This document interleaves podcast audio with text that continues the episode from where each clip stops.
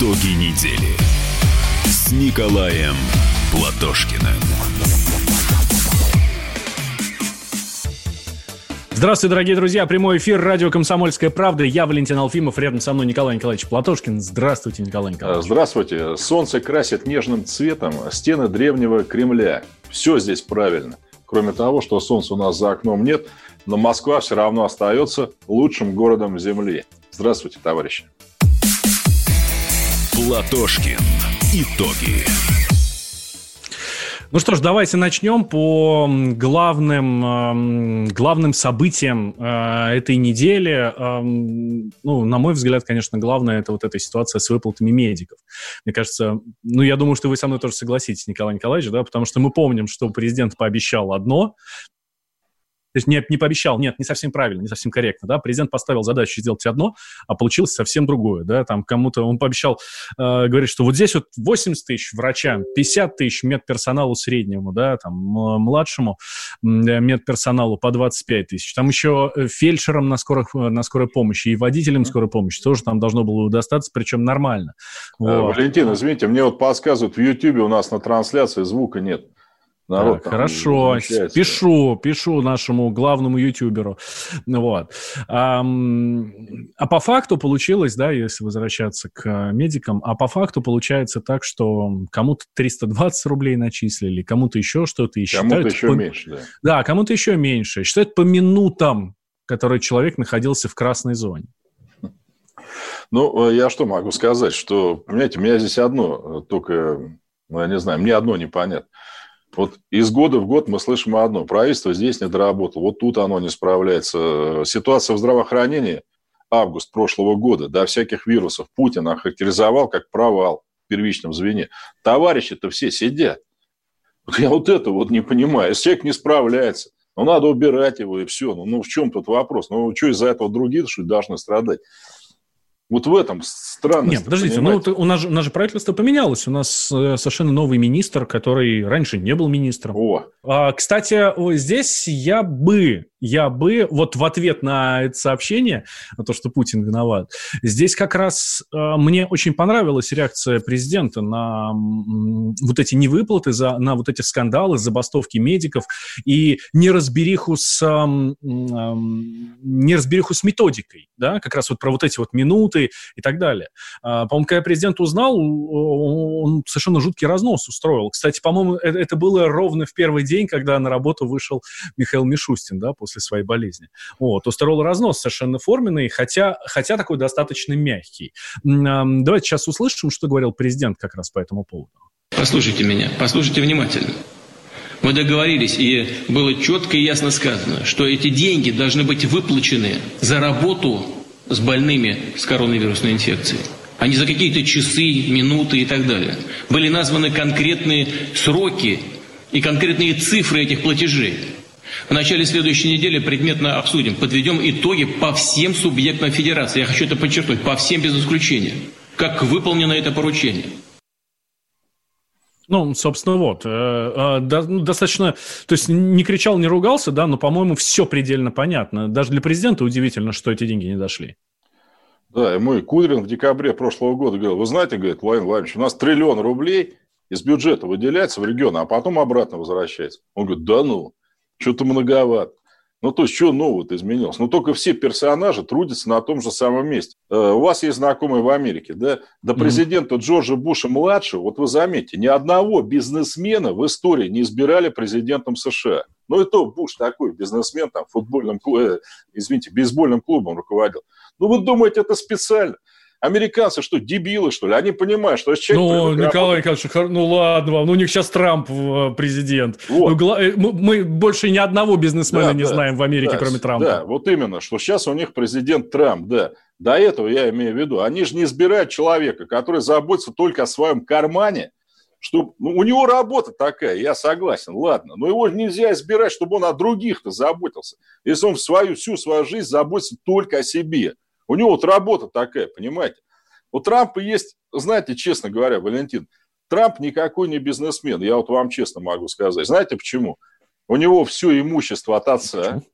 Он его за это время практически все растранжирил ну, скажем так, помпезными бизнес-проектами, которые, вот, собственно, к бизнесу отношения не имеют. На Красной площади поставить казино, не знаю, сделать крупнейшее казино в мире. Оно не окупается, оно давно там разорилось, и все. Он такой он больше не бизнесмен, он на Березовского в этом смысле похож. А он такой, больше знаете, шоумен, да, ну, по вашим Да, словам. да, да, абсолютно прав, Валентин. Вот не зря же у него там мисс Вселенная, да? Вот, хорошо, вот. хорошо, тогда у меня аргумент в эту пользу есть. Он для всех все-таки бизнесмен. Ну, для, там, для нас, там, для них и так далее. Но теперь получается, что он еще и плохой бизнесмен. Значит, получается, что американцы выбрали себе президентом еще э, не просто бизнесмена, а еще и плохого бизнесмена. Ладно вот. бы хорошего, там Билла Гейтса какого-нибудь, все, вопросов бы не было. Или Джеффа Безоса, да, ну, там, миллиарды у него там.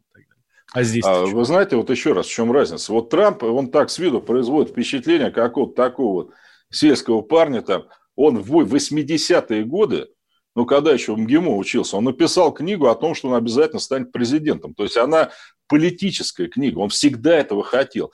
Для него шоу-бизнес, мисс Вселенная, это были ступенями к президентской карьере. Он давно об этом думал. А настоящий бизнесмен, вот возьмите Абрамович, да ему пофигу, он вообще предпочитает, чтобы о нем вообще никто ничего не знал, никто ничего не говорил, и что он там делал, свои дела. Нет, это, это, это не тот человек, он бизнесмен скорее вот по, ну, по графе где-нибудь там в социальном э, Да, я, я, я бы вот в этот пример еще добавил Алишера Усманова, да. Ну, мало кто знает, чем он занимается, да, а занимается и достаточно успешно. Итоги недели с Николаем Платошкиным. Остановлены чемпионаты, опустили трибуны, закрываются спортивные клубы, футболистам урезали зарплаты, фанаты мусолят бытовые скандалы.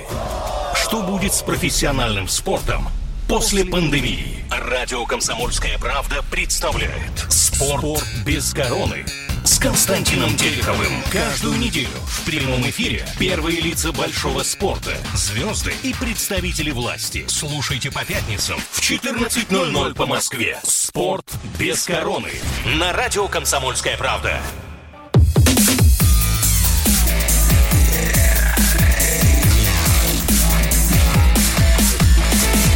Итоги недели с Николаем Платошкиным.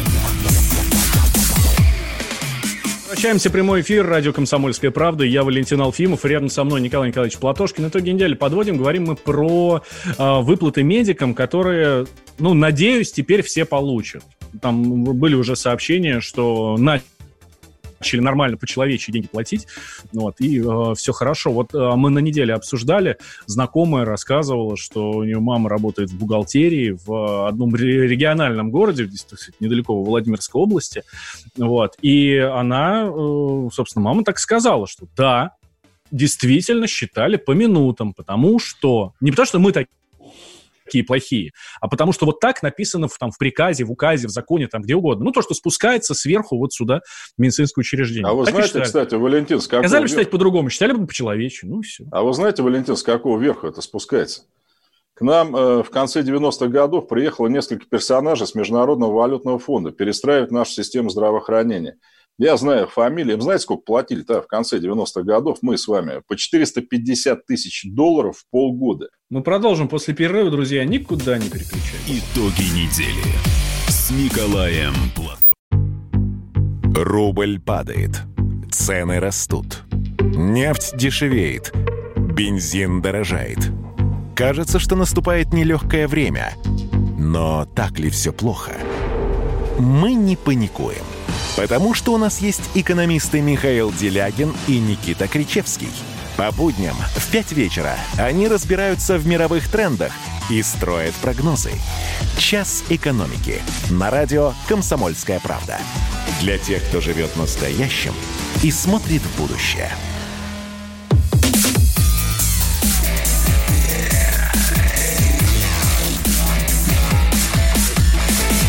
Итоги недели с Николаем Платошкиным. Возвращаемся в прямой эфир. Радио «Комсомольская правда». Я Валентин Валентин Алфимов, рядом со мной Николай Платошкин. 8 800 200 ровно 9702 наш номер телефона. Это для тех, кто хочет с нами пообщаться с Да, нами, друзья, то есть со мной, вы- с Николаем Николаевичем. Да, и вы нам в YouTube пишите. Мы обязательно с Валентином тут будем кое-что зачитывать. Вот Ольга Вольхина. Знакомая соседка в площадке заболела коронавирусом. Поднялась температура, скоро забрала в больницу. Там сделали КТ и мазок, сказали, езжайте домой. Вот и все. Лежит дома с воспалением. Ну, это называется самоизоляция, да. И выходить теперь никуда нельзя. Ну, все, правильно. Но, у нас половина переболевших, э, половина э, болеющих, кто не в тяжелом состоянии, точнее, все, кто не в тяжелом состоянии, все дома.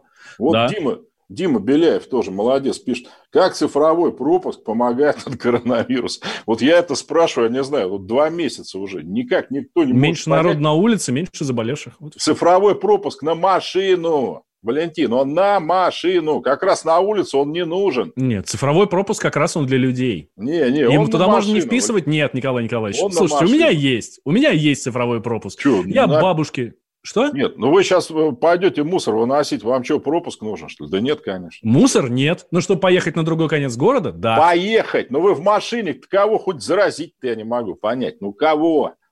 А, здесь речь только о том, что э, будет понятно, на чем вы передвигаетесь. Вот и все. А зачем? Ну, то есть всем интересно марка Ну, моя потому что му- машина, что ли? А там, Ну, а там марка не нужна, там только нужен госномер, вот и все. Ну, а нафига? Ну, хорошо, госномер был знать. Они по госномеру могут определить, болели я коронавирусом, что ли.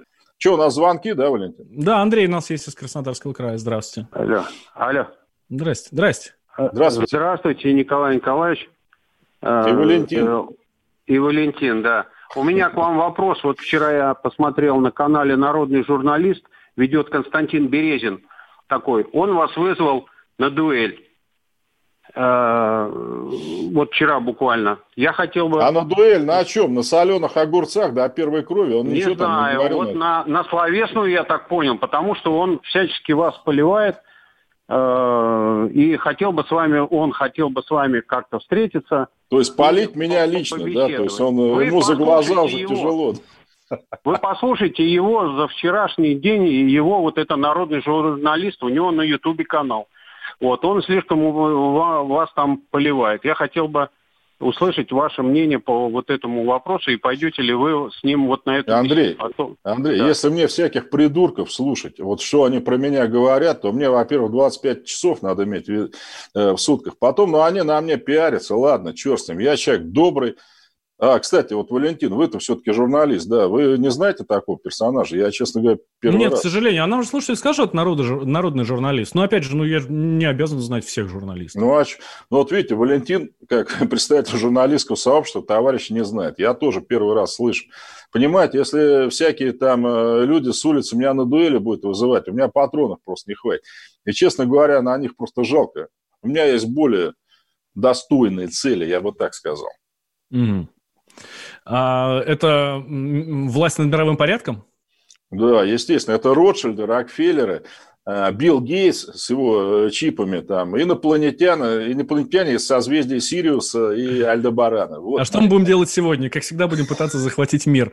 А, так, а, из свеженького. Из свеженького. Московская область, э, по словам Андрея Воробьева, снимает режим а, карантина, самоизоляции. Все, делай, чего хочешь. Все. Вот прям Давно, гуляй. по- давно гуляй пора. Давно. Вот. А в Москве нет, но в Москве, эм, э, в Москве с понедельника уже начинается первый этап. Мы помним, да, нам и Анна Попова, и Путин, и Собянин, вот на вот этих вот совещаниях по борьбе с коронавирусом как раз говорили, что снятие ограничений будет проходить, ну, так в среднем в три этапа. Где-то можно быстрее, где-то можно медленнее, все. Вот. Э, Подмосковье э, отменили цифровые пропуска, все, спокойно можно выходить на улицу, ничего не будет. А в Москве нет, не так. А, Цифровые пропуска будут действовать, но с понедельника первый этап смягчения ограничений. Открываются МФЦ, начнет работать каршеринг, и появилась на, как сказал Собянин, надежда на приближающееся окончание пандемии. Если посмотреть на кривую, на кривую вот эту вот рост э, заболевших, да, на прирост заболевших, да, то если там буквально неделю назад мы видели 10 с лишним тысяч, там почти под 11, то там сегодня, по-моему, уже 8 800. И вот она пошла вниз, все, заболевших становится меньше. Ограничения начинают снимать. Во многих регионах можно вообще делать что угодно. Ну, и слава богу, это говорит о том, что в других регионах люди все-таки еще мозгами, во-первых, рулят. И, во-вторых, ну, они действительно относятся к своему населению гораздо более щадяще, я бы так сказал. Мы с вами, по-моему, Валентин, тут несколько раз Швецию упоминали. Но в Швеции не было карантина. Были там зараженные? Да, были. Были там смерти? Тоже были. Но абсолютно такие же, как в тех странах, где был карантин. Не, ну, просто... ну, я, я вам уже ну, я давал ответ на, на этот вопрос. А, просто в Швеции, если там министр, а, там главный санитарный врач этим вопросом рулит, все, вообще больше никто. А президент за это не отвечает, ничего. У нас же с вами был, помните, дядька из э, Швеции, да? У нас же прямо с вами в эфире рассказывал, как все будет. Вот. Просто в Швеции можно сказать, ребят, сидите дома. И все скажут, окей. И сядут дома. Помните, когда у нам, нам сказали, что у нас нерабочие дни, и вообще по-хорошему лучше бы посидеть? Это было на, там, перед апрелем, в самом начале апреля. Да, да. Вы помните вот эти вот шашлычники? Что, что произошло? Я... Люди массово пошли на улицу, просто массово, гулять, Друзья, обниматься, у, классно. Валентин, я вам скажу так, что я прошлые выходные делал шашлык, и в эти тоже. Да я тоже собираюсь. на неделе делал шашлык. Ну. И понимаете, мне кажется, шашлык, он коронавирусом точно вот не болеет. Понимаете? Да, но когда толпы народа, когда толпы народа. Валентин, но кто же, у нас делает шашлык, там, вы вот, вот на шашлык с улицы всех зовете, что я не могу понять. Вот обычно, да, к вам вот приходит. Николай вот... Николаевич, ну ладно вам, ну мы видели с вами это видео, где... Понимаете, я... Мне непонятно. Был, где стоят мангалы там, там на расстоянии трех метров. У каждого мангала по 15 человек. И ходят, толкаются, задницами трутся друг об друга. Роман Голованов, Олег Кашин, летописцы земли русской. Роман, вы разговариваете с дедом. Напоминаю я вам, у меня в жизни было, ну не все, но многое. На митинге российских либералов на Таймс-сквер в Нью-Йорке я тоже выступал. Ага. Вот такие тонкие шутки, вот если бы мы с вами умели так шутить, наша передача была бы лучшим политическим стендапом России. Я там а познаком... вы говорите, мы не политический стендап, походу уже на, наша ниша. Вот. Кашин Голованов. Отдельная тема. На радио «Комсомольская правда». По будням в 9 вечера по московскому времени. Именно лоснящиеся от фуагра губы делаются символом лоялизма, а не выстраданная любовь к родной земле.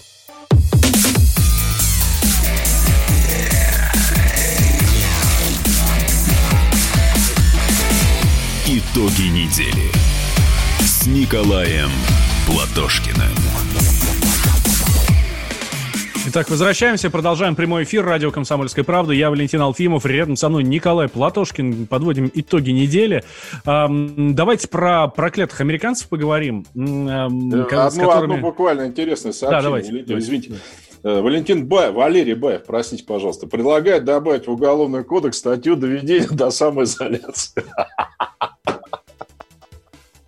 Кстати, хорошая, а, хорошая тема, да. А, нужно ли наказывать а, тех, кто знает, что он болен коронавирусом и не и заражает других? Ну, так, ну, же... да мы это 150 раз с вами обсуждали. Если у человека он диагностирован, у конкретного, ему да. врач и предписывает оставаться две недели дома, он подписывает бумагу да. соответственно. Это а все нормально. Нужно его Если он из-за границы он... приезжает, нормально. Народ-то весь при чем?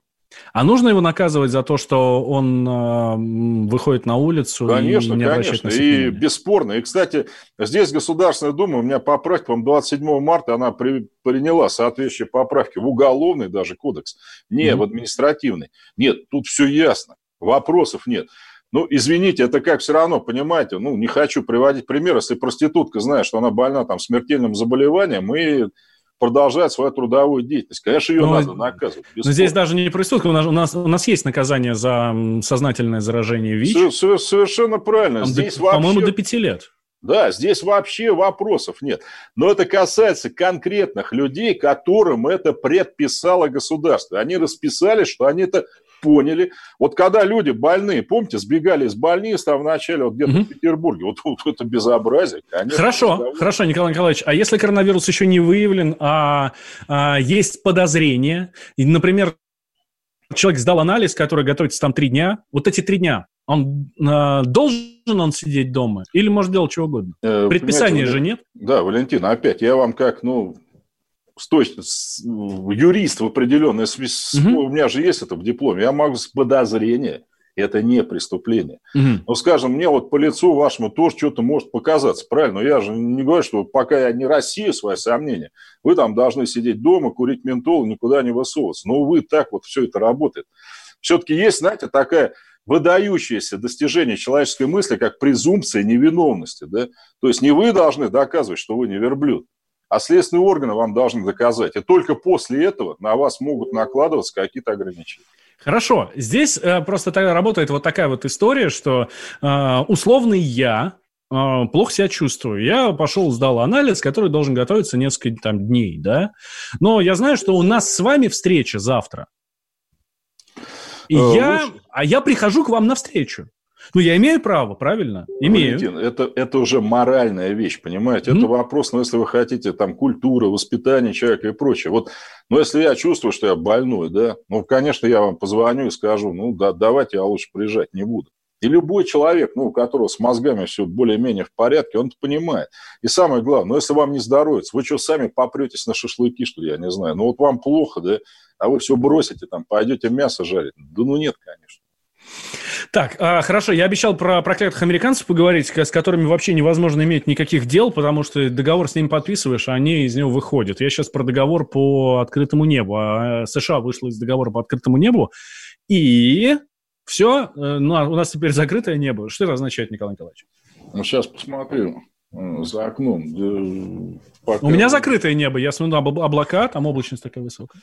А, ну, смотрите, история этого договора, он подписан в 92 году, сразу после развала Советского Союза, в марте месяца 92 -го. Вообще его Эйзенхауэр, президент США и бывший генерал, предложил Хрущеву в 59-м, когда тот впервые, как советский лидер, приехал в США. То есть мы друг другу доверяем, Поэтому наши самолеты с разведаппаратурой должны свободно летать, значит, на территории друг друга. Мы тогда от этого отказались, я считаю, в общем, правильно сделали. В 92 году был подписан договор. Согласно ему, мы с вами, Валентин, и они тоже, мы можем летать на территории друг друга невооруженными самолетами, с определенной сертифицированной аппаратурой, с определенных аэродромов. У нас это Кубинка, например. Ну, то есть американцы могут нас с вами инспектировать с Кубинки, с Магадана, ну еще там есть пару мест в самолете обязательно должен быть представитель, ну, если хотите, принимающей страны. Значит, они, ну, типа, летают, смотрят, что у нас там происходит. Мы тоже.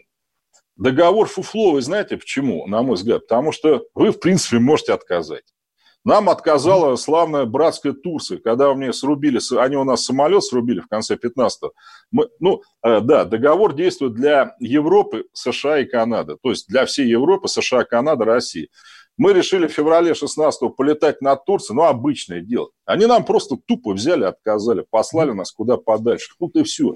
Поэтому, ну, то, что этот договор сейчас прекратит существование, они там над нами летать не будут. Мы там над ними не будем летать. Ну, честно скажу, Валентин, представляешь, шашлыками это все фигня на самом деле, да, ничего тут такого нет. Они нас в чем упрекают? Что мы им над Калининградом не разрешаем летать, и э, вблизи границы Абхазии и Осетии не разрешаем. Э, значит, еще они нас упрекают, что у нас аппаратура с 16 года на наших самолетах якобы вот не такая, она не просто оптическая, там еще радары есть, радары, мол, запрещены. Мы говорим, что нет, черт с ними, понимаете? Вот в этом смысле, если договор о ракетах средней и малой дальности нас с вами, Валентин, может в пиковой ситуации привести к гонке вооружений, а это нас с вами коснется, нам платить за это придется то здесь это все, в общем, фуфло. И последнее, Трамп заявил, что мы можем новый договор подписать, внимание, с участием Китая. Вот чем мне нравится Трамп, он ведет свою страну к столкновению с Китаем, и я желаю ему на этом пути ускорить скорость. А успеем, наверное, да, Марию Захарову, официального представителя МИДа, послушать как раз по этому поводу. Давайте, Мария Захарова. Это не у нас обострение отношений с Америкой, это у них обострение. А мы это комментируем. В чем, собственно, проблема этого документа для Соединенных Штатов Америки? Это вопрос не конкретно этого документа или, не, опять же, не вопрос и не проблема их претензий к российской стороне. Это вопрос планомерного выхода Соединенных Штатов Америки из всех договоренностей, которые так или иначе они считали связывают им руки. Уже много лет назад в одностороннем порядке они покинули договор ПАПРО, договор о ликвидации ракет средней и меньшей дальности не так давно. Недавно заявили о том, что не будут ратифицировать договор о всеобъемлющем запрещении ядерных испытаний, а это все части вот этой самой мировой стабильности, международной стабильности. Поэтому это не вопрос отношений с Россией, это вопрос того, что они сбрасывают с себя все обязательства, которые считают для себя неудобными. Ну, собственно, вот это Мария Захарова. Я отмечу, что в прошлом году, по-моему, взорвала абсолютно всех фотография э, Капитолия, ну, соответственно, да, би, да, би, да. да Капитолия. А над ним, там, не там. а над ним Ту-154 ВКС России. Ну, красота же, елки. Так, давайте сейчас сделаем небольшой перерыв, сразу после мы продолжим. Эм, как это ни странно бы звучало, мы поговорим о Николае Чудотворце мы с Николаем Николаевичем. Эм, и э, будет у нас такой блок новостей из Государственной Думы, там много всего интересного, там, эм, там и цензуру нам хотят вести, причем уже особо это не скрывают, и в концлагере нас цифровой хотят загнать. В общем, там много всего интересного. Давайте, друзья, не переключайтесь, после новостей мы продолжаем. Э, мы — это Валентин Алфимов и Николай Платошкин. Проект «Не фантастика» на радио «Комсомольская правда». Известные визионеры, писатели, бизнесмены, политики обсуждают, каким стал мир в эпоху коронавируса. А самое главное, что нас ждет дальше? Завтра, через год или даже десятилетие – Участвуют фантаст Сергей Лукьяненко и предприниматель, блогер, герой списка Forbes Игорь Рыбаков. Ведущий Владимир Торин. Не фантастика. Программа о будущем, в котором теперь возможно все. Слушайте по понедельникам и пятницам в 16.00 по московскому времени.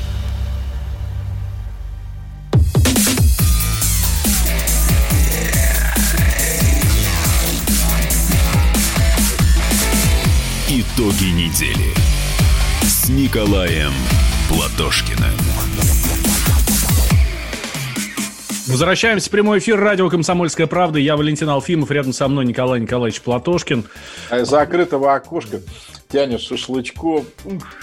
Немножко? Шучу. Нет, конечно, еще в Москве. Вот. А, ну, мало ли кто-нибудь на балконе, там еще что-то. А, хорошо. Давайте по а, пройдемся по новостям Госдумы. Я обещал нашим слушателям. А, тем более, что там ну, очень странные вещи происходят. Серьезно? Да, очень странные, странные законы принимаются. Всех жителей России занесут в некий регистр. Госдума приняла закон о создании единого регистра, который Э, который содержит э, сведения о населении России. Там будут ФИО, дата рождения, семейное положение, гражданство и данные о других э, людях, там всего более ну, другие данные о людях, да, там более 30 пунктов в общей сложности, доступ к информации о себе будет открыт. Ну, то есть я смогу зайти, там, про себя посмотреть что-то. Ну, вдруг я забыл, там, да, там, семейное положение, там, или еще что-то. Вот, или ФИО и так далее. Пользоваться информацией смогут госорганы, нотариусы, центры госуслуг а, нали... а налоговая будет обеспечивать безопасность сведений. Ну, мы знаем, что у нас налоговая полиция сейчас главное цифровое вообще ведомство в стране. Вот, они, собственно, будут заниматься безопасностью. Э, ну, сейчас, конечно, вокруг этого очень много споров. Там, говорят, страна превращается в цифровой концлагерь, всех повесят, расстреляют и прочее. Ну, я считаю, что это, конечно, форменный бред. Я этот закон смотрел. Вообще, прежде чем что-то комментировать, я все-таки стараюсь почитать, о чем идет речь. Э, регистр, который принят, заработать в 2023 году, потому что вообще три года надо, чтобы его создать. То есть, друзья, это все данные, которые вы и так дали государству. Ну, то есть паспорт вы берете, вы заполняете анкету некую, там, родился, женился и так далее. Mm-hmm. Развелся, обязаны прийти в паспорт, там штамп поставить после ЗАГСа, это и сейчас все есть. Э, финансовые сведения, внимание, и сведения о здоровье вноситься никуда не будут. Только те данные, которые уже есть, СНИЛС, там э, ИНН, вот эти все вещи. Ну, то есть банковского счета и медицинской карты там не, не, не, ни в коем случае. То есть это делается, вот правильно Валентин сказал, для сайта, э, для центров госуслуг. Вот я пришел поменять права. Они мне говорят, а вы где там, в каком ГИБДД получали, я там заполняю вот это, ну, я менял недавно.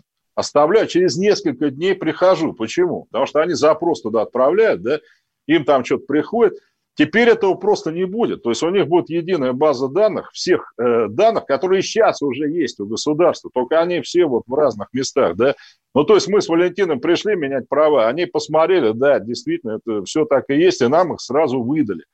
У нас же сейчас распространяется какой-то брешь, вот там, я не знаю, какие-то там секретные данные о личности будут храниться, и с их помощью там кого-то будут там, не знаю, там управлять и прочее.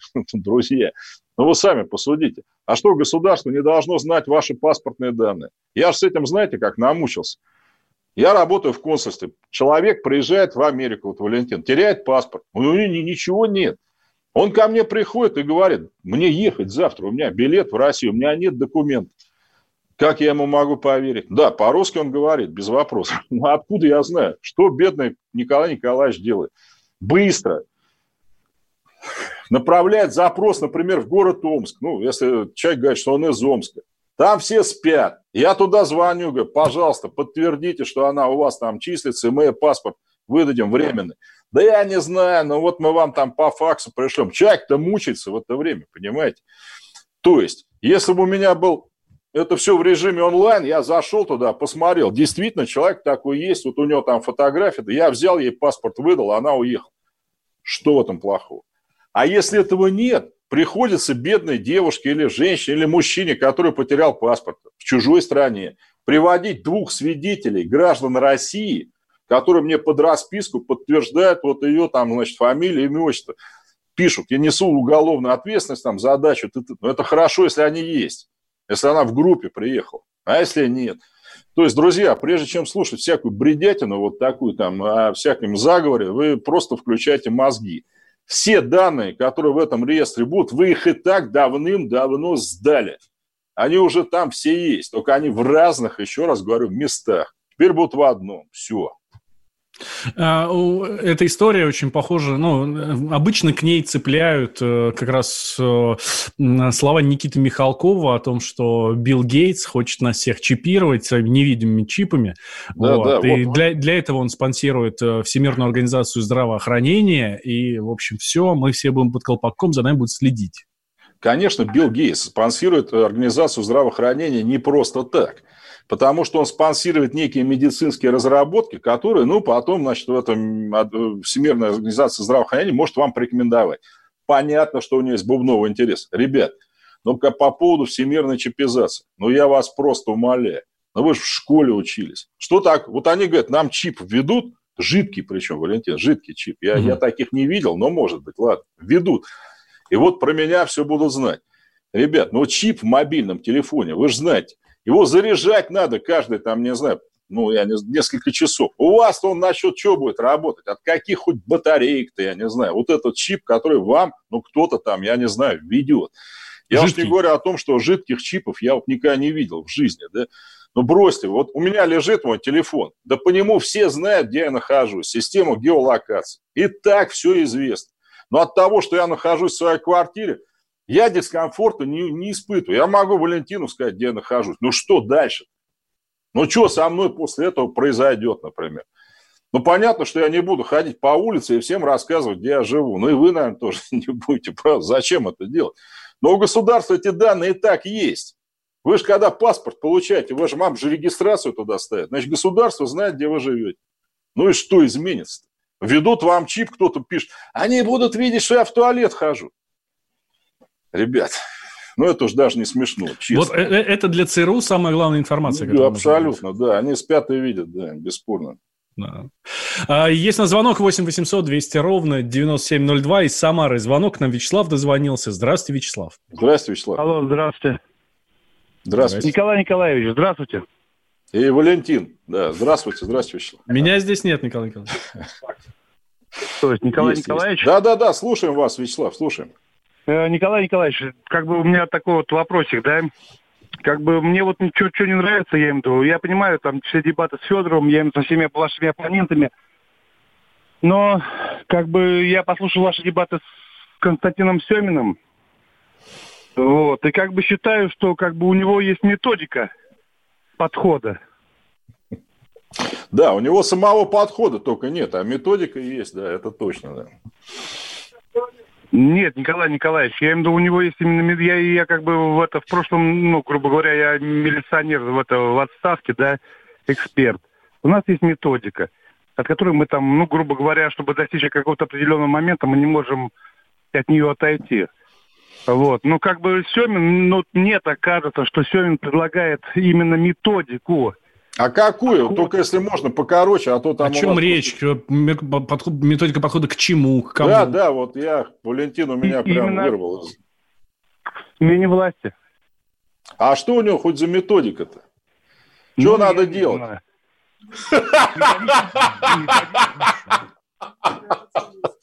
Так вот и я не знаю. Понимаете, у меня методика смены власти – это выборы. Это выборы разрешенные митинги по законодательству. По, по крайней мере, это конкретно. Может, это ни к чему не приведет, не знаю.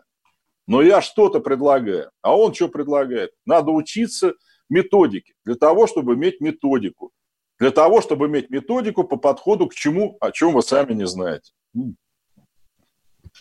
Так, дальше давайте пойдем по э, нашим темам, которые, э, которые у нас есть, которые не заявлены. Я обещал нашим слушателям, что мы поговорим про Государственную Думу, потому что там не одним только цифровым э, концлагерем единым э, жива Государственная Дума, а еще э, в Госдуме предложили временно, ну временно, пока ситуация не очень хорошая, запретить плохие новости.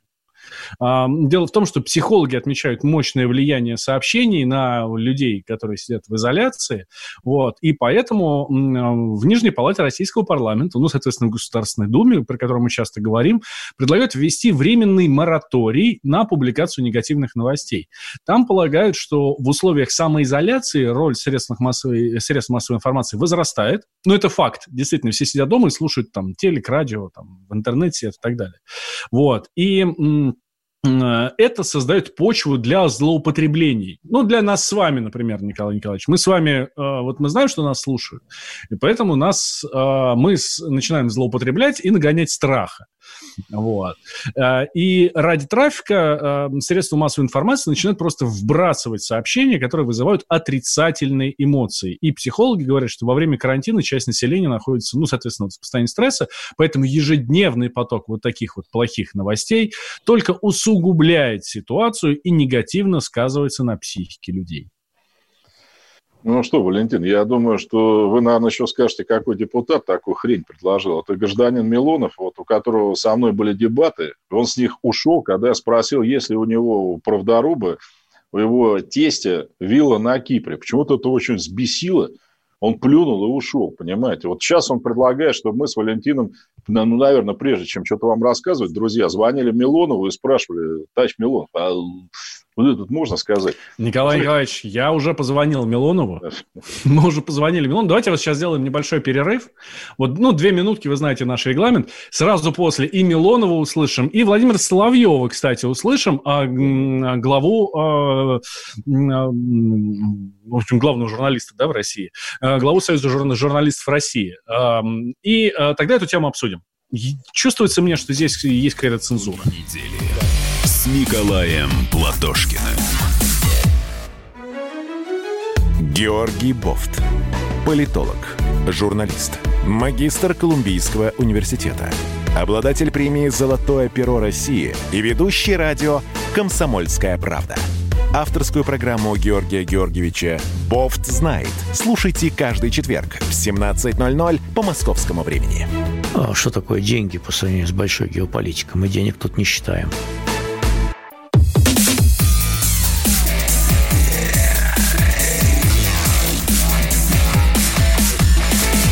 Итоги недели с Николаем Платошкиным. Возвращаемся, возвращаемся в прямой эфир радио «Комсомольская правда». Меня зовут Валентин Алфимов, рядом со мной Николай Платошкин. Говорим про Госдуму, которая предлагает запретить временно негативные новости. В частности, это идея депутата Виталия Милонова, бывшего ведущего радио «Комсомольская правда». Итак, Виталий Валентинович говорит, что, э, ну, как бы сейчас и так не самое хорошее время, поэтому дайте немножко разгрузим наших, э, ну, если относительно нас говорить, то наших слушателей. Давайте услышим. Сейчас люди и так напряжены, и так их окружает информация негативная. Они подвержены большим депрессиям из-за того, что многие находятся дома. А тут мы их окружаем не то что правдивой информацией, а трешаком, с этими fake news. И задача моя не вводить ни в коем случае цензуру, а наоборот обратиться к тем, кто вставляет как бы артель доблестную корпорацию журналистскую. Союз журналистов провести как бы самостоятельную, самодисциплинирующую работу. Ну, хватит, может быть, давать людям вместо информации какие-то жареные, полупроверенные, недостоверные факты. Да, есть информация одна, есть информация о коронавирусе, есть всякие разные жизненные ситуации, которые имеют место, в общем, а их, что их, конечно, их обсуждают, они интересны. Но как, чтобы как можно меньше на наших экранах, на наших ресурсах появлялось бы фальшивых поддельных новостей. Я думаю, что никто лучше, чем сами журналисты, с этим не справится, поскольку это вопрос профессиональной журналистской этики. Виталий Милонов. А давайте сразу, Николай Николаевич, да, услышим, а, что сказал Владимир Соловьев, председатель Союза журналистов России по этому поводу, потому что именно к нему обратился а, э, Виталий Милонов. А, так вот, давайте, Владимир Соловьев. Поначалу мне показалось, что это розыгрыш. Когда я вчитался, я понял, что депутат Милонов решил таким образом выразить, наверное, общее желание всех нас услышать какие-то хорошие новости, потому что его тоже можно понять, наверное, как и нас всех, наблюдать каждый день беспрерывно на всех каналах во всех газетах людей в тяжелом состоянии, капельницы, шприцы, больницу. Но это может как-то отразиться достаточно сложно на психике людей. Но, конечно, Союз журналистов России стоит на страже свободы слова и свободы распространения информации, как информации положительной, так и информации негативной. Вы, любая информация должна быть, чтобы люди понимали, что происходит. Поэтому, конечно, я не готов обращаться к журналистскому сообществу с тем, чтобы объявить мораторий на плохие новости, это будет выглядеть смешно, а потом я не имею права так делать, я не командую прессой. Но депутата я понимаю, и мне тоже очень бы хотелось услышать уже хорошие новости о том, что кончается эпидемия, это Владимир Соловьев, э, председатель э, Союза журналистов России. Не тот Владимир, Владимир Рудольфович Соловьев, который на России в ГТРК, а Владимир Геннадьевич Соловьев, который он председатель Союза журналистов России. Да. Ну, давайте, а, Николай Николаевич, есть новость. ощущение, что Милонов предлагает э, цензуру ввести нам с вами? Ну, у меня есть ощущение, что пока мы с вами, Валентин, боремся с шашлыками, Милонов злоупотребляет горячительными напитками. Вот у меня. Потому что, ну, он, по-моему, на здравую голову, вот это все не... Друзья, ну давайте, вот не надо вот это вот рассказывать. В Древнем Востоке там гонца, помните, да, который плохую весть приносил, его просто там голову отрубали и прочее. От этого весть-то сама никуда не испарялась, понимаете? Или не трожьте пианиста там, он играет как может. Вы знаете, гражданин Милонов, кончайте вот дурить и обеспечьте нам, вот Валентину, мне там еще кому-нибудь, хорошие новости из Госдумы. Так, делаем сейчас небольшой перерыв сразу после две истории, которые касаются Дня Победы. Эхо, эхо Дня Победы нас догоняет. Если если там ближе к этому дню, ну, ближе к 9 мая или сразу после, ну, обычно хорошие новости идут, ну, такие наши, вот эти добрые, теплые. Мы то есть Милонову, Милонову понравится, Валентин? А, да, да, да. Вот, то сейчас как раз наоборот догоняет, вот догоняет тот самый негатив. Ну, давайте не переключайтесь, там есть о чем. Итоги недели с Николаем Платошкиным. Рубль падает, цены растут. Нефть дешевеет, бензин дорожает. Кажется, что наступает нелегкое время. Но так ли все плохо? Мы не паникуем. Потому что у нас есть экономисты Михаил Делягин и Никита Кричевский. По будням в 5 вечера они разбираются в мировых трендах и строят прогнозы. «Час экономики» на радио «Комсомольская правда». Для тех, кто живет настоящим и смотрит в будущее.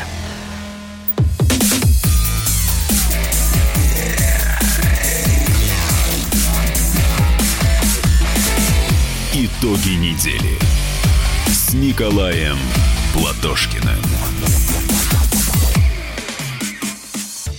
Возвращаемся прямой эфир радио «Комсомольская правда». Я Валентин Алфимов, рядом со мной Николай Николаевич Платошкин. Обещал я вам, что мы поговорим эм, о наследии Дня Победы, да, вот так давайте скажем, потому что много всего очень неприятного произошло, просто в день, сам День Победы и там около него э, это не особо замечается и не хочется замечать, ну, это по заветам Милонова, да, вот, а потом догоняет, и эти новости, конечно, скрыть невозможно совершенно, тем более, что в этом году э, почва для, для них намного благоприятнее, чем, для, чем в другие, э, чем в другие годы, хотя бы потому, что не было бессмертного э, полка. Ну, пока, обыч... пока не было, Валентин, пока да, не пока. было. Пока не было, да, Николай Николаевич, да. Я очень надеюсь, что он пройдет. Это, ну, это, это наше. Это наше, и как мы с вами говорили, и вы неоднократно наверное, отмечали, да, что будем надеяться, что это произойдет 24 июня. Вот. В день годовщины... Парада Победы 45 Парада Победы. года в 45 году. Да. Ну, смотрите, давайте я вам сейчас просто прочитаю несколько э, сообщений, несколько новостных сообщений, да, на, на новостных сайтах. Так, э, смотрите, житель Тульской области, повесившая на сайте без смертного полка фото Адольфа Гитлера стала фигуранткой дела о реабилитации нацизма, сообщает Следственное управление Следственного комитета по региону. По предварительным данным, 8 мая 2020 года девушка, находясь у себя дома, зарегистрировалась на сайте «Бессмертный полк онлайн», а после чего разместила на нем фотографию Адольфа Гитлера, указав его как герой Великой Отечественной войны и Второй мировой войны, сообщает следствие. Санкция статьи вот этой до трех лет. А, еще новость. Следственный комитет предъявил обвинение жителю Волгограда, который, по данным следствия, разместил фото главы гестапо Генриха Мюллера на сайте акции «Бессмертный полк». Ну, соответственно, точно так же, указав его как героя эм, как э, героя войны. Денис Воронцов зовут этого, этого ну, в общем, его зовут Денис Козла. Воронцов. Да, ну, не буду подбирать а, эпитеты. А, по версии следствия, не позднее 3 мая 2020 года во время акции мужчина разместил фотографию Мюллера, при этом подписав фото Михайлов, Михайловский Геннадий. 12 мая фотография была продемонстрирована зарегистрировано в ходе трансляции акции «Бессмертный полк» онлайн. Сам Воронцов отрицает свою вину. Еще одна похожая история в Самаре. Их много. Таких историй много, к сожалению, к огромнейшему сожалению.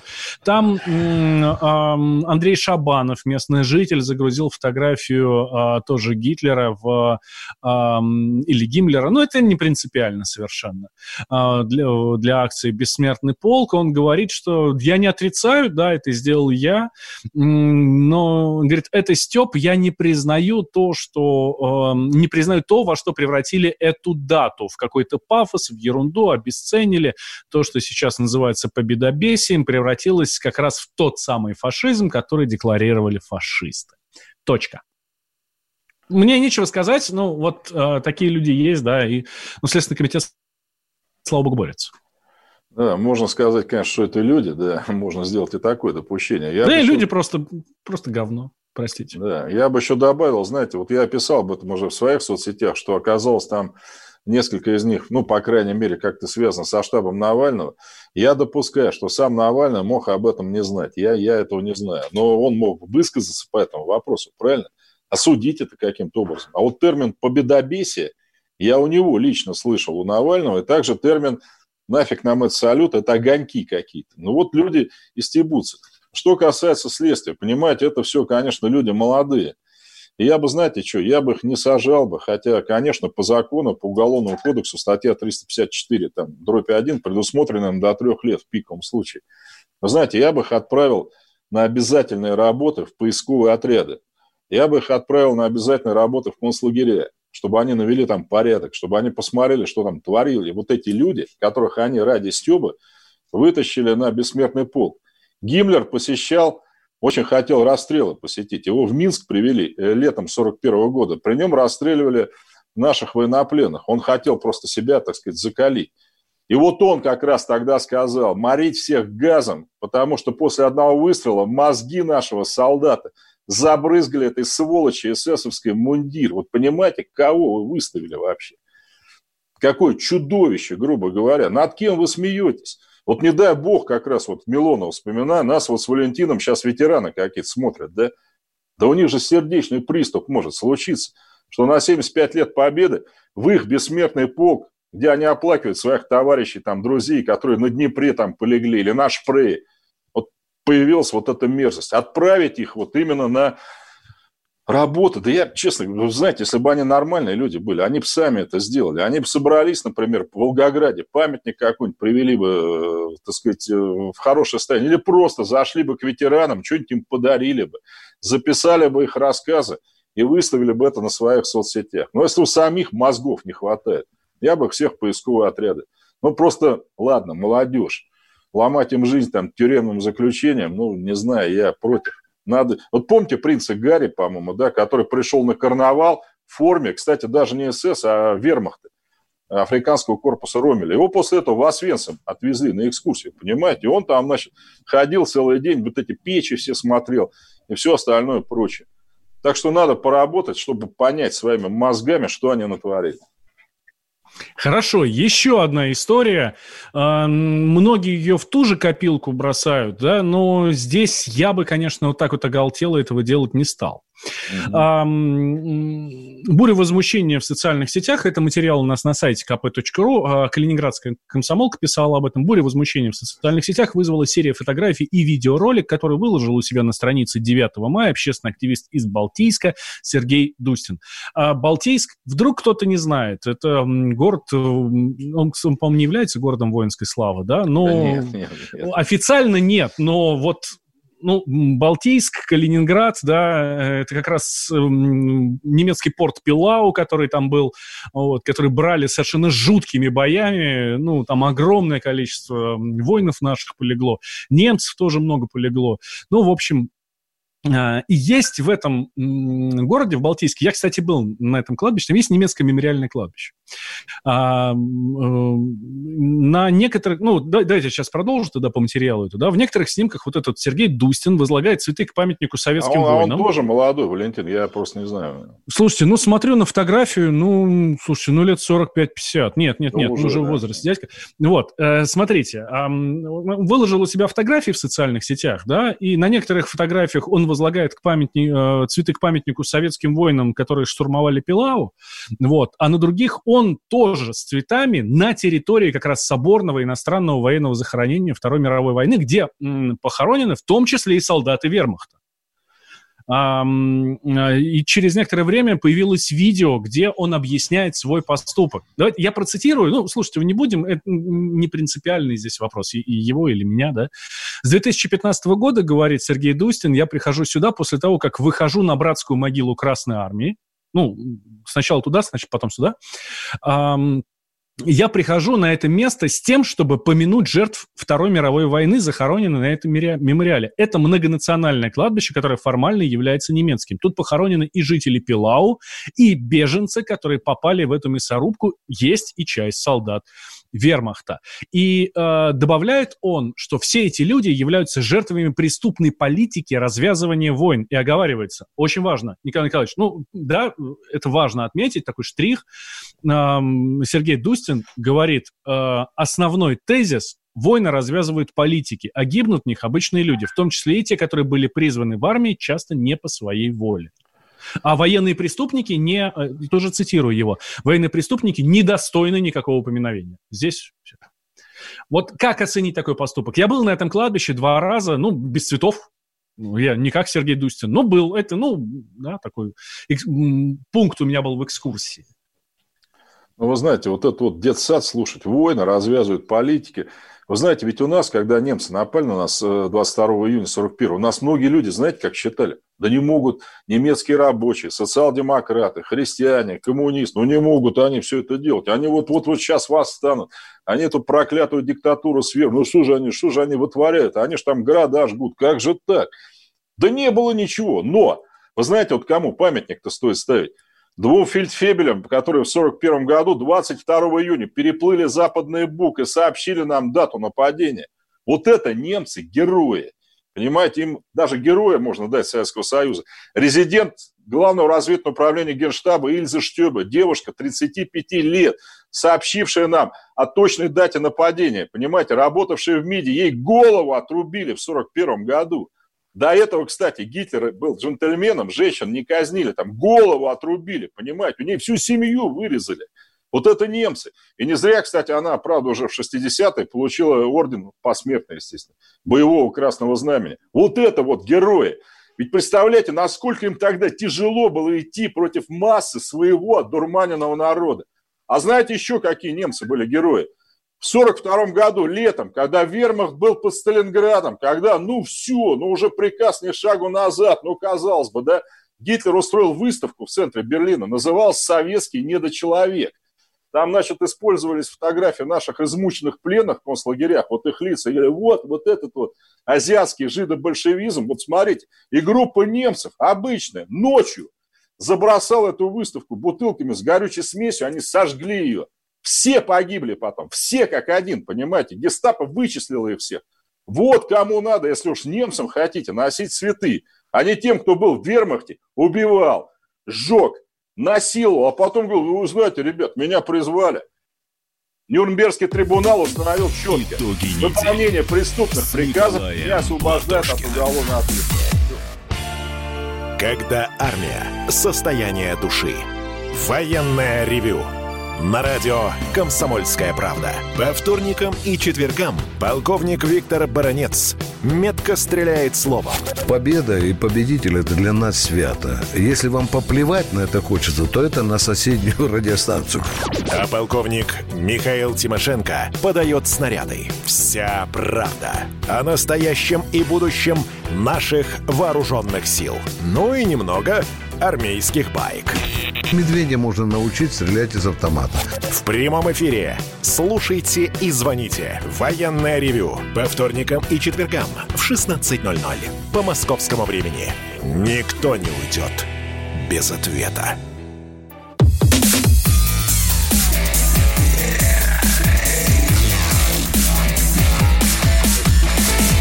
Итоги недели с Николаем Платошкиным. Возвращаемся в прямой эфир радио «Комсомольская правда». Меня зовут Валентин Алфимов. Говорим... Давайте о хорошем. Дата. Да. С праздником вас, Николай Николаевич. Спасибо большое. Да, меня очень многие радиослушатели сегодня пользователи сетей поздравляют с именинами Днем Святого Николая. Хотя сегодня Никола Вешний – а я по рождению, я в октябре 65-го родился, я, у меня Никола зимний вроде. Но, тем не менее, огромное спасибо, друзья.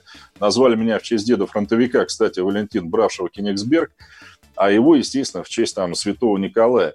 У нас в нашей православной церкви вот э, это третий после Иисуса, Богородицы, вот главный святой покровитель всей нашей Руси, это святой Николай, ну, Мерликийский или угодник, или чудотворец.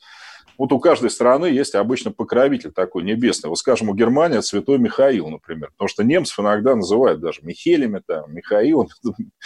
Так, э, вообще это был реальный человек, который жил, ну, чтобы попроще сказать, в третьем веке он родился, нашей эры, умер в четвертом, недалеко от современной Анталии. Тогда это была провинция Римской империи, Ликия называлась, жили там греки в основном, и сам Николай – Мирликийский, потому что он из мира был, из Лики, называл, тоже был, естественно, грек. Мощи его хранятся сейчас в итальянском городе Баре, потому что когда турки захватили вот то место, где был епископом э, святой Николай, но мощи итальянцы успели как бы оттуда убрать. В Баре перевезли частично, частично в Венецию. Кстати, был сделан ну, научный анализ этих мощей, останков, да, по-русски. Принадлежат они мужчине старше 72 лет – Э, ростом 167 сантиметров, у которого был артрит, ну, обычная болезнь пожилых людей, у которого, наверное, был деформирован нос. Это к чему говорит? Во время последних гонений на христиан в Римской империи, это было начало IV века, примерно с 303 по 310. Николая схватили и дико пытали. Возможно, ему как раз в то время там повредили нос, может быть, еще какие-то части тела. Человек покровительствует путешественником. Поэтому, кстати, он в свое время был покровителем немецкой торговой, э, торгового союза Ганзы. Я еще думал, почему на севере Германии столько церквей там Святого Николая, путешественников. Влюбленным он покровитель. Это я говорю фанатам Святого Валентина, хотя Валентин сейчас на меня обиделся. Не, я, кстати, вот, ну, к Николаю Чудотворцу я с огромным уважением. И это, вы знаете, э, ну, как раз один из вопросов, который хотел с вами обсудить. Не только у меня, а в принципе у нас в стране, да, Николай Чудотворец, это, ну, прям, это да, его знают, его почитают, его уважают. К остальным святым как-то намного меньше такого пиетета. Да, да. Это наш покровитель. Вы знаете еще почему? Даже не потому, что он покровитель путешественник. Он покровитель много всего. Вот для меня очень э, важно. У него имя, как называется, Николай, это э, победа народа. И он считается покровителем невинно осужденных. Потому что про него рассказывают, что он прямо вот у палача из рук вырвал трех человек, над которым был занесен меч просто, понимаете? Он вырвал его.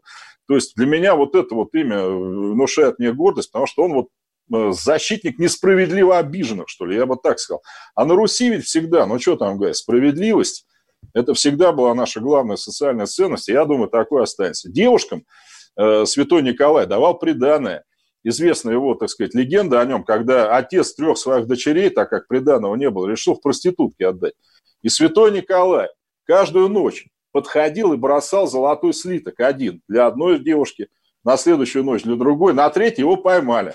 Ну, чтобы хоть поклониться ему в ноги. Он сказал, у меня одна просьба, никому никогда об этом не рассказывать. И вот эта вот западная традиция, Валентин, когда, знаете, вот на Рождество вывешивают носки-то, да, чулки, в которые кто-то что-то там должен класть, это оттуда. Николай бросил этот слиток в окно, и он попал в чулок одной из девушек, и она счастливо вышла, вышла замуж – и сам Санта-Клаус, вот который у нас, ну, у нас Дед Мороз есть, да, у них Санта-Клаус – это святой Николаус, да, святой Николай, который вот на Рождество приносит всем подарки. Так что Николай Угодник – это хороший покровитель. Кстати, на монголо-татарские орды наши шли с его иконами. В Зарайске, например, одна, ну, Зарайск – это Подмосковье, кто не знает. Кстати, самый маленький Кремль, сохранившийся целиком, это город Зарайск татары оборонялись с этой иконой потом, ну и так далее. То есть хороший нам достался покровитель, честный, хороший человек, реально живший на этом свете, и который помог очень-очень многим людям. У нас в, ну, много церквей Николая Чудотворца, и, и вот в подмосковной, в подмосковной дружбе, это в Мытищах, я эту церковь хорошо знаю. Но, пожалуй, один из главных соборов а, – это Ставропигиальный морской собор Николая Чудотворца, находится в Кронштадте, а, и, соответственно, он просто божественной красоты, и Николай а знаете, почему он, э, почему он путешественником-то и морякам, морякам, да, вот, особенно? Вот, как раз, да, я как раз к этому хотел перейти. Он покровитель моряков, в том числе и военных моряков, так что его на флоте, на российском очень сильно тоже уважают. То есть, Легенда была такая, что он как раз из Лики, это юг Турции, плыл в Александрию, там разразился дикий шторм, человек упал с мачты и разбился, и он его, значит, вот э, воскресил, и, ну, или вернул к жизни. Еще был случай, когда у него голод был, вот в том месте, где он был епископом, вошел корабль к императору с зерном византийскому. Тот говорит, ну, сгрузите нам зерна, пожалуйста. Да вы что, там император нас там, в общем, замочит и так далее. Тогда Николай сказал, я вам гарантирую, что все будет хорошо. Они сгрузили зерно, люди не умерли с голода, а когда они пришли в Константинополь на этом корабле, выяснилось, что зерно в том же самом количестве. Ну, так, по крайней мере, гласит легенда. По крайней мере, император вот ничего плохого этим морякам не сделал. Так что, видите, действительно, у нас э, такой святой покровитель, реальный человек, еще раз хочу, который существовал, который вот реально делал добрые дела. Так что мы можем, по-моему, со всей, так сказать, прямотой им гордиться. Да, ну вот я как раз начал, э, мы начали с вами с того, что остальные святые не так сильно почитаются, хотя есть у нас и Серафим Саровский, тоже совершенно реальный, совершенно, совершенно реальный человек, да? Ну, знаете, обычно в церквях, Валентин, и в нашей, и в западной, там как? Там есть вот общий святой, что ли, да, вот на Руси это Николай, а есть э, святые или покровители отдельных городов, отдельных местностей, они могут быть совсем другие люди, но просто к ним больше, они, может быть, больше сделали конкретно для этого места. Да? Еще раз, вы вот видите, Николай почитается только на севере Германии, вот где была Ганза, там торговые пути. На юге вы его церквей не встретите, там э, свои какие-то покровители. Но еще раз говорю, нам-то за своего покровителя точно не стыдно, и ну, вы знаете, я атеист, но тем не менее я горжусь своим именем и считаю, что сегодня хороший действительно праздник, который стоит отметить вот с миром и с добротой. Ну что ж, ну тогда всех Николаев с праздником. И вас, Николай Николаевич, с праздником, с именинами. На следующей неделе а, встречаемся здесь же, в этом самом месте, на волнах радио «Комсомольская правда», в это же самое время, 18 часов по Москве. А, с вами были Валентин Алфимов и Николай Платошкин. А, Спасибо Соответственно, большое. да, через неделю будем подводить снова итоги недели. Все, что произойдет за эти 7 дней, мы вам расскажем и разложим по полочкам, чтобы вы понимали, что происходит и как происходит. Ну как, я буду раскладывать по полочкам, Николай Николаевич будет критиковать. Да? Ну, так же у нас было. Спасибо. Вот. Ни, ни, да, никуда не переключайтесь, слушайте комсомолку. Еще раз, Николаев, с праздником. Всего самого хорошего. Хорошей пятницы, хороших выходных. Не болейте никогда. Только за футбол, наверное. Спасибо. Итоги недели с Николаем Платошкиным. Давным-давно в далекой-далекой галактике. Я просыпаюсь.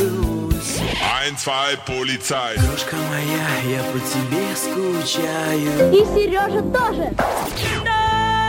Мы с первого класса вместе. Тетя Ася приехала! небе тучи, а тучи. А также шумелки, пыхтелки и сопелки